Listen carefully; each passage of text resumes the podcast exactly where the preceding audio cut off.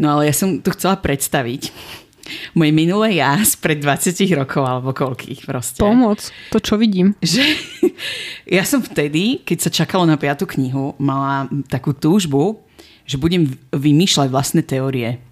A teraz tu vidím, ako moje minulé ja tu značí tie veci, ktoré si myslí, že boli teórie. Takže môžeme si dať taký flashback. Plus je tu asi 20-ročný zasušený pomaranč. Keby ste chceli vidieť v tejto mojej úžasnej knihe.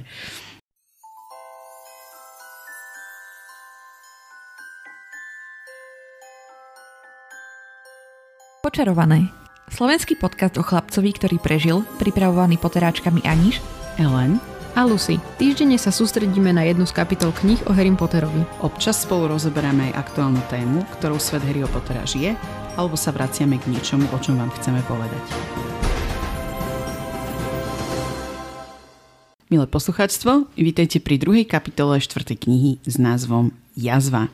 V tejto pomerne krátkej kapitole, ktorá sa rozlieha na desiatich stranách, sa stretávame s Harrym, ktorý sa práve zobudza na to, že ho veľmi bolí jazva a snaží sa rozpamätať sa na to, že čo sa mu vlastne snívalo.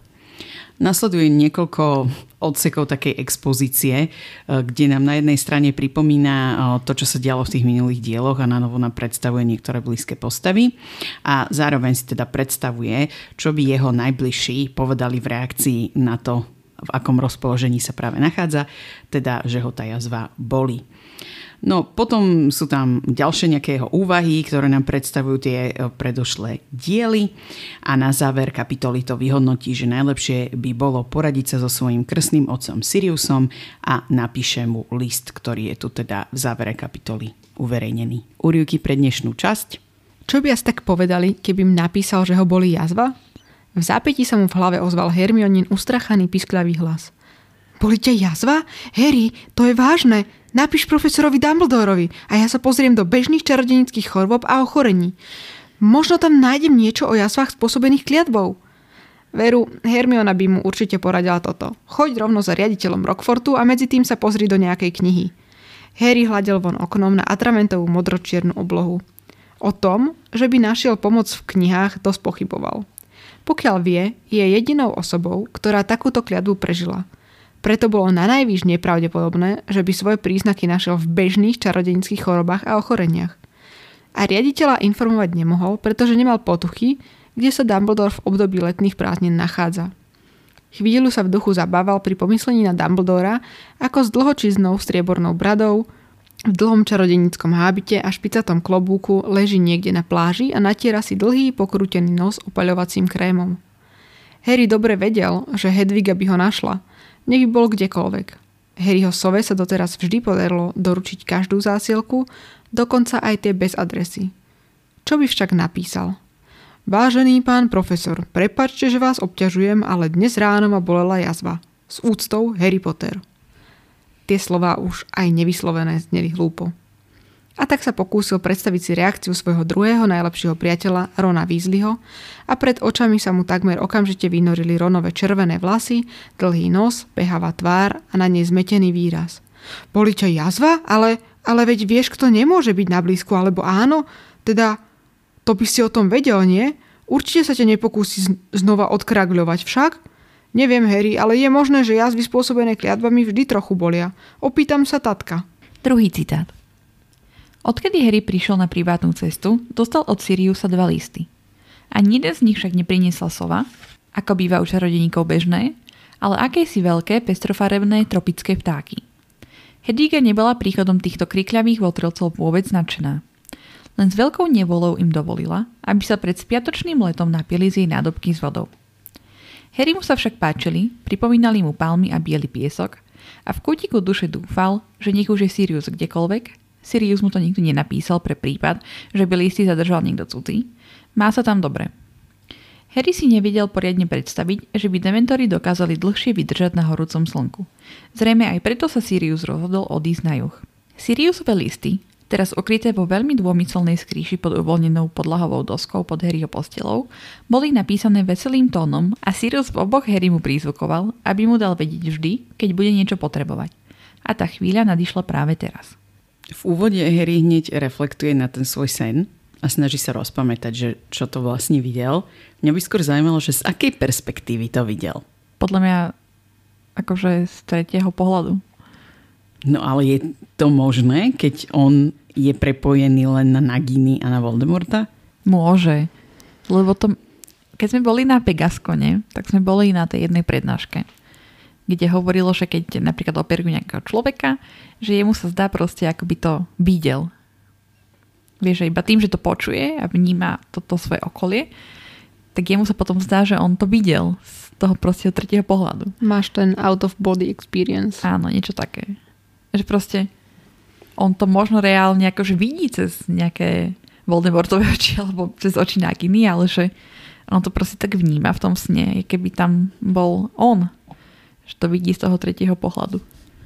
Mm, podľa mňa to je tak, že on nevidel všetko.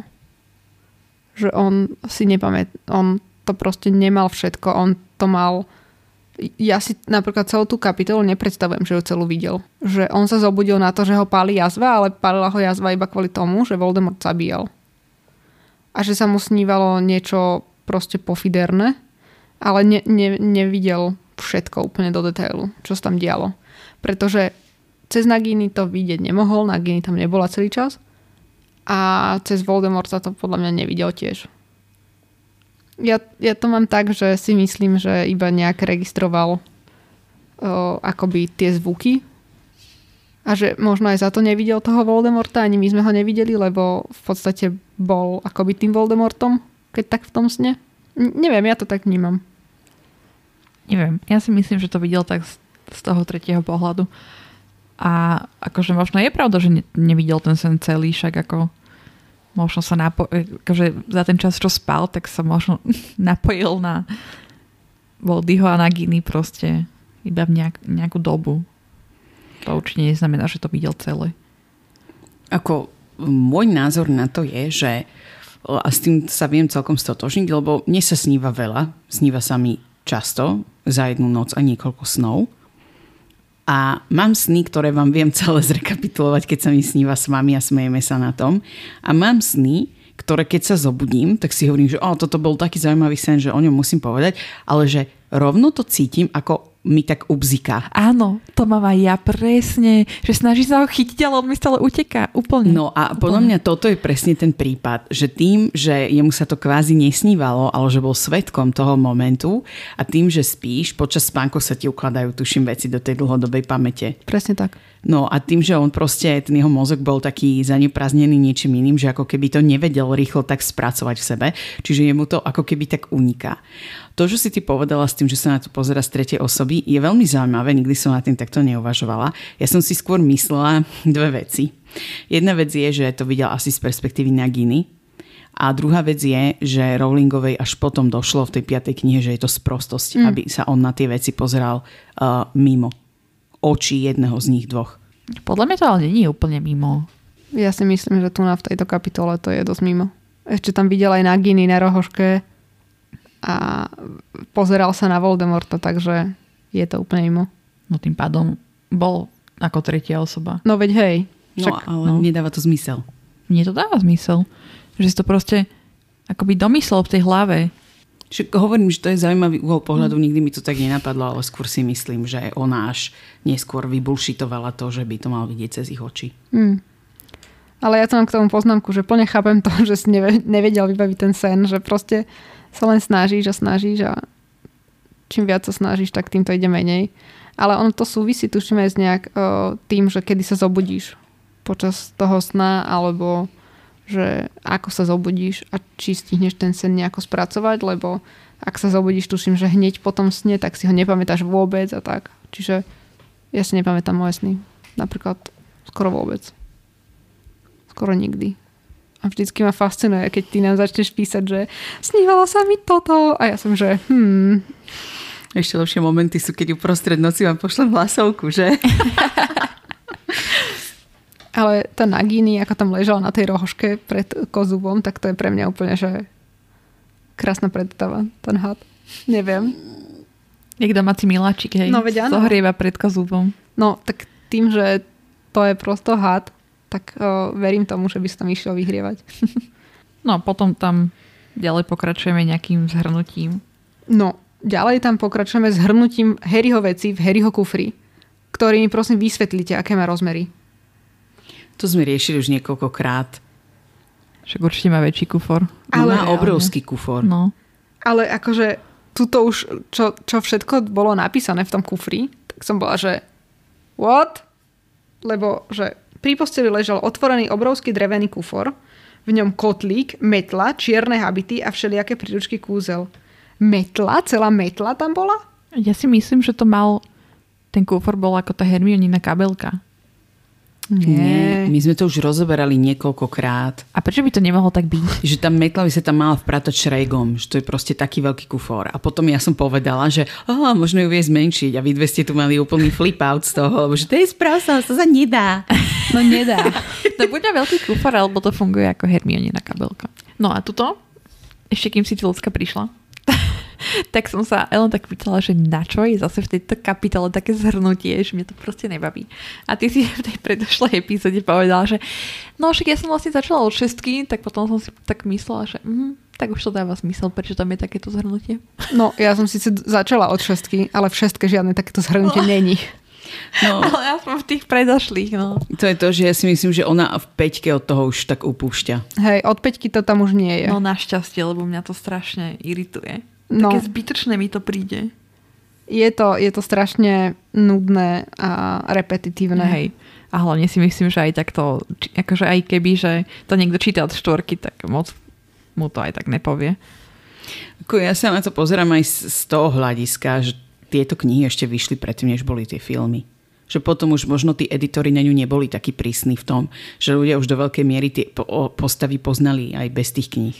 Hmm. Že možno aj preto to tu je. Ale zase musím povedať, že podľa mňa tí editori už jej od tejto knihy vyššie dávajú dosť voľnú ruku. Že už to je aj vidno, že podľa mňa aj preto tie konverzácie sú tam také živšie, lebo je to prestali škrtať.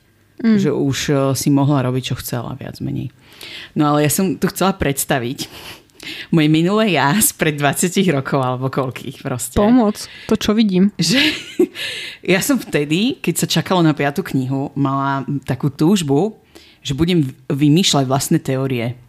A teraz tu vidím, ako moje minulé ja tu značí tie veci, ktoré si myslí, že boli teórie. Takže môžeme si dať taký flashback. Plus je tu asi 20-ročný zasušený pomaranč. Keby ste chceli vidieť v tejto mojej úžasnej knihe. No tu na strane 24 je taká veta, že privátna cesta vyzerala presne tak, ako by mala vyzerať slušná predmestská ulica v sobotu za včasu ráno. Všetky závesy boli pozaťahované. Harry hľadel do tmy a nezazrel ani živej duše, dokonca ani mačku. Hmm. A to tu mám ceruskou maximálne počiarknuté, ako to len ide, celé vyčiernené. Lebo som si vtedy myslela, že to znamená, že ho profesorka McGonagallová chodí sledovať. Alebo že nejakí animágovia, alebo niečo, že ho proste chodia sledovať ako mačky. S týmto inak súhlasím, lebo aj ja keď som to čítala, tak som si úplne spomenula na a, tú jednotku, kde tam bola proste McGonagallová ako mačka, ale to je podľa mňa len taký ten fľoch pre pozorného čitateľa a čitateľku. No potom tu mám ešte na tej druhej strane tiež počiarknuté, ale to už neviem presne, čo som tým myslela. Že Harry mal uh, rok v tú noc, keď Voldemort, najmocnejší čierny mag 20. storočia, ktorý 11 rokov získal čoraz väčšiu moc, prišiel do ich domu a zabil mu otca i mamu. A teraz vlastne sa zamýšľam nad tým, čo som tým myslela, že či tých 11 rokov bolo v minulosti alebo v súčasnosti, ale asi v súčasnosti. Tak potom prečo tam hovorí o minulosti? Že tá nedáva celkom zmysel. V minulosti, nie? Ja som to tak pochopila. No tak možno to mám počiarknuté preto, že som tak uvažovala nad tým, že ako to vyzeralo v tej minulosti. Hmm. Lebo v piatej knihe sa ide už tak viac do detailu, že ako bol ten Fenixov rád a v šiestej boli už také flashbacky na toho Voldemorta, dovtedy to bolo také hmlisté. A ja viem, že ja som tým bola strašne fascinovaná, že ako sa prvý raz Voldemortovi podalo, podarilo dostať k moci. No tak som každopádne zvedavá na to, že aké ďalšie teórie o môjho 12-ročného ja tu nájdeme. A to a... si robila v rámci celej knihy? Áno. Pomoc. A niekde tu mám aj popočiarkované, keď sme chceli robiť akože rozhlasovú hru Harryho Pottera, že ktorá bude čo čítať. A je to tam už tou ceruskou podľa mňa vrité do tej strany. Mne dosť fascinuje, že si kreslíš do knihy. To ja by som nedokázala. A už vôbec nie do Harryho Pottera. No vidíš, mladosť je pochabosť. No dobre, tak toto, čo tu zhrania z tých predošlých kníh, asi môžeme aj preskočiť, či že sa dostávame k tomu, že rozmýšľa nad tým, že komu by povedal o tom, že ho boli jazva, že komu by sa s tým zdôveril. To, ak si povedala, že to môžeme vlastne preskočiť, tak to mi prišlo také, že tak ďakujem, že si počuli dnešnú epizódu. Lebo vlastne už nič iné mi tam nepríde, že tam je extra, ale... Nie, nie. Málo kontentu tam ešte je. Dobre, dobre. Ako mne sa veľmi páči, ako si tam predstavuje, že čo by boli povedali mm. a extra ma pobavilo to, ako s Dumbledorom, čo tam rozmýšľa nad tým, úplne reflektuje nad tým, že ešte nevyslovené tie slova znieli hlúpo. Že viem, že ako 12 ročná som sa s tým vedela brutálne stotožniť. Ja sa s tým viem stotožniť aj teraz a veľmi sa mi páčila aj tá predstava toho Dumbledora na tej pláži. Dobre sú tie opisy, to také živé. Mm. No a ešte by ma celkom zaujímalo, ďalšia taká filozofická otázka, že Harry tu teda spomína, že má nejakú uvoľnenú dosku v podlahe a pod ňou skrýva veci. A má tam teda všetko od listov až po torty. Ale to až neskôr zistíme, že tam má torty. No ja viem, ale mňa teda zaujíma, že aká veľká je tá diera pod tými parketami.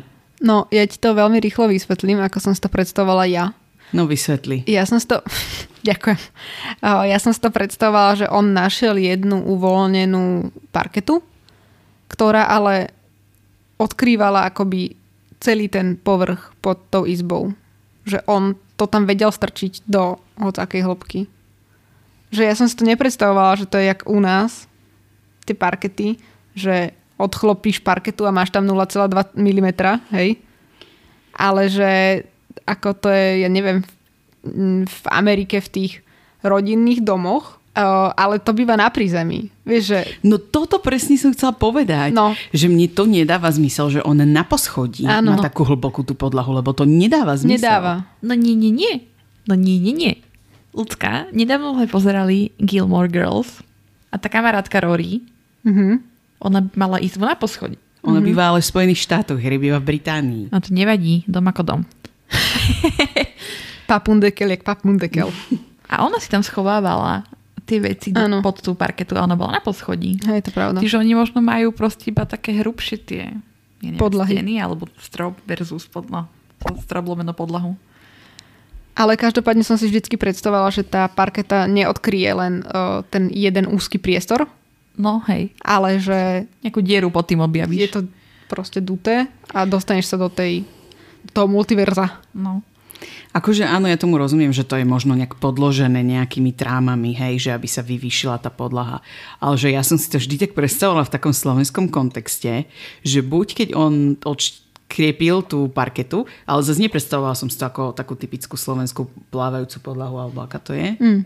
No ale že predstavovala som si to ako tie fancy po originálne parkety, tie Včka. Fishbone. no, že proste tam sa mu uvoľnili nejaké a že on potom tam našiel taký betón a vyškrapkal to tam.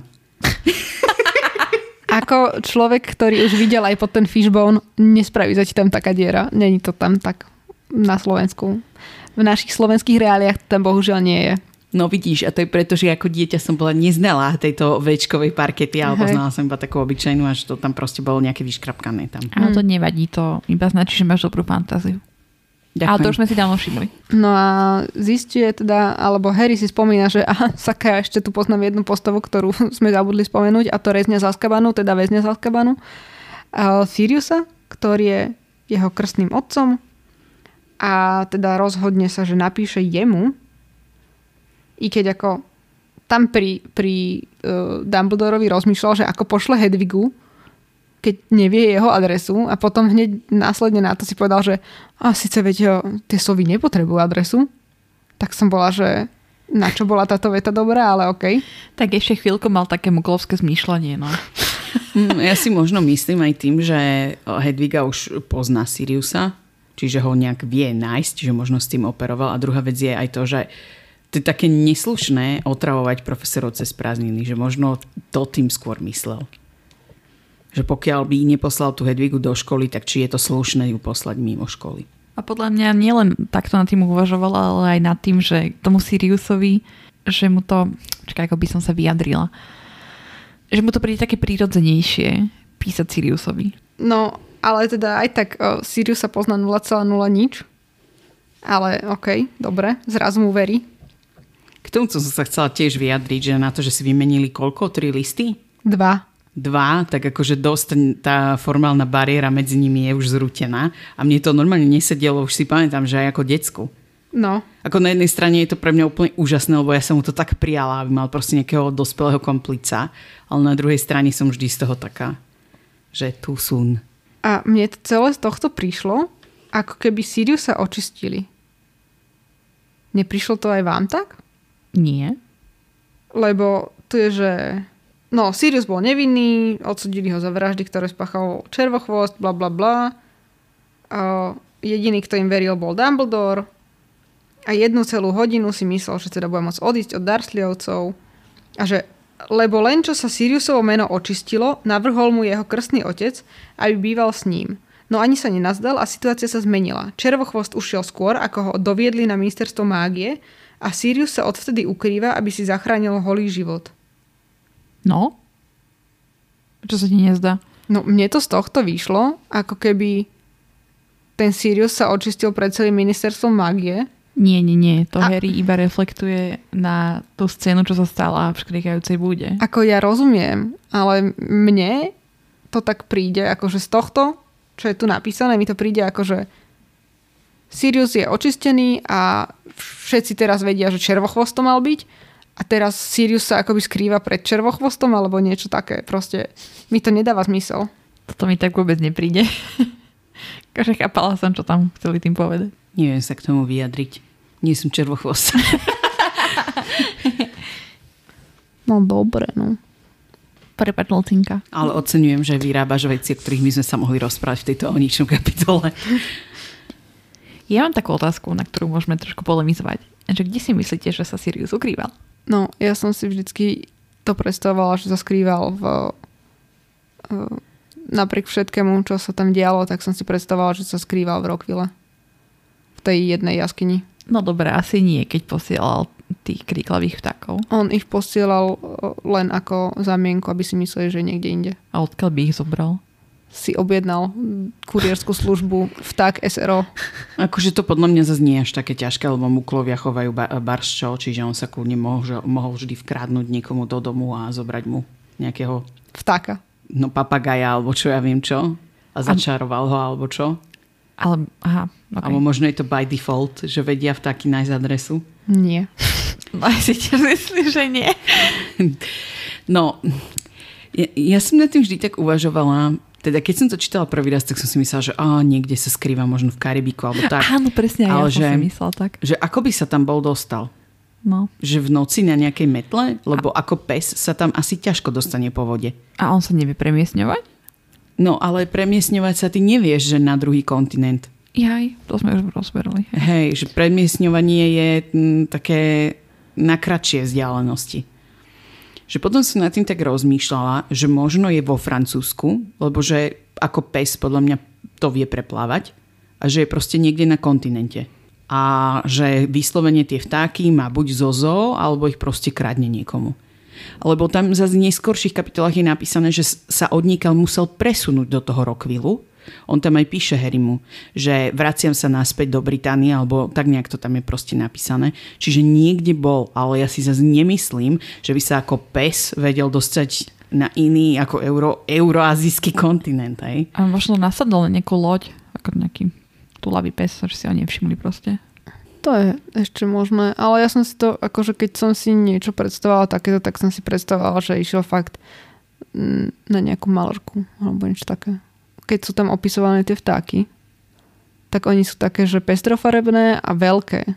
Že to není niečo, čo random niekto chová doma. A už vôbec nemyslím, že to kradol zo zoo. Že bola nejaká vtáčia zo. nedbám, ale uh, nemyslím si, že lieda aký vták vám len tak niekoho nájde. No to si nemyslím ani ja. Preto celkom nerozumiem, že to boli akéže čarodenické vtáky alebo muklovské a boli nejak začarované. Boli to čarovtáky. To je také, že mm, napríklad zo Španielska by sa veľmi ľahko dostal do Afriky. A možno tam majú prosto nejaký iný čarodejnický uh, dopravca je. poštový holub slovenský, potom máme sovy v Anglicku a v Afrike majú túto nejaké kriklavé gigantické vtáky. Ibis kráľovský. No ešte do Afriky by mohol dojsť, hej, tam sa to dá preplávať. No ja som tak myslela, že prišiel nejak tak možno. No však z Británie do Francúzska tiež vie v pohode preplávať. Však to aj muklovia plávajú normálne len tak. A tiež by som povedala, že možno sa premiestňoval viacero dní prosto. Že išiel na kratšie vzdialenosti a len sa premiestnil viackrát. Akože áno, mohol by, ale ty na to premiestňovanie aj potrebuješ si vizualizovať, kam chceš ísť. Si vygooglil lápkami. Hej, v 94. Mhm. Ešte nebol Google? Nie. Bola len encyklopédia. tak si otvoril Si encyklopédiu. googlila prstami stránky. tak si otvoril v knihkupectve nejakú knihu. No a tu sa dostávame k mojej milovanej pasaži. Ako v tom liste opisuje, že Dudley vyhodil PlayStation von oknom. PlayStation v tom roku ešte nebolo. A je to Inak mne sa to tiež zdalo podozrivé. je to aj v angličtine, že PlayStation? Možno nejaká playing station, alebo niečo tak. Kedy by išlo prvé PlayStation? V decembri 94 v Japonsku. A teraz sme v lete roku 94. Aha. No dobré, ale keď to on napísala, tak už to bolo. Akože? Či? Kedy on napísal štvorku? Pardon. Uh, je tam PlayStation. A kedy bola písaná štvorka? No, viem, že vyšla v júni 2000. No, Hej. v tom prípade ona, keď to už písala, tak ona už mala v hlave, že existuje PlayStation. No. No to je síce pekné, ale v danom čase ešte ani v Japonsku nebolo oficiálne vydané PlayStation. no, nevadí. Ale snažila sa teda zachovávať reálie. Ale nevydalo. If this was America, I would sue. Za zavádzanie by som žalovala. Ale nie, srandujem. Pôjde, poženiem ju do Štrasburgu. A ešte máme jednu otázku.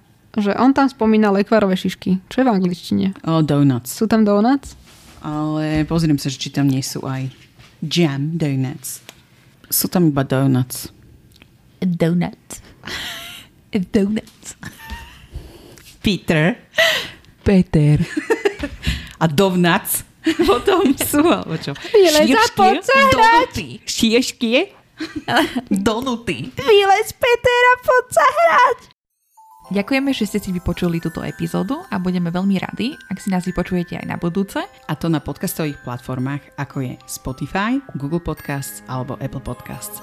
Taktiež nás môžete nájsť na sociálnych sieťach, na Instagrame, kde sa voláme Počarované a na Facebooku sa nachádzame v skupine Chlapec, ktorý prežil. A budeme sa na vás tešiť opäť pri ďalšej epizóde. A teraz nám nezostáva už nič iné, ako... Darebáctvo sa podarilo.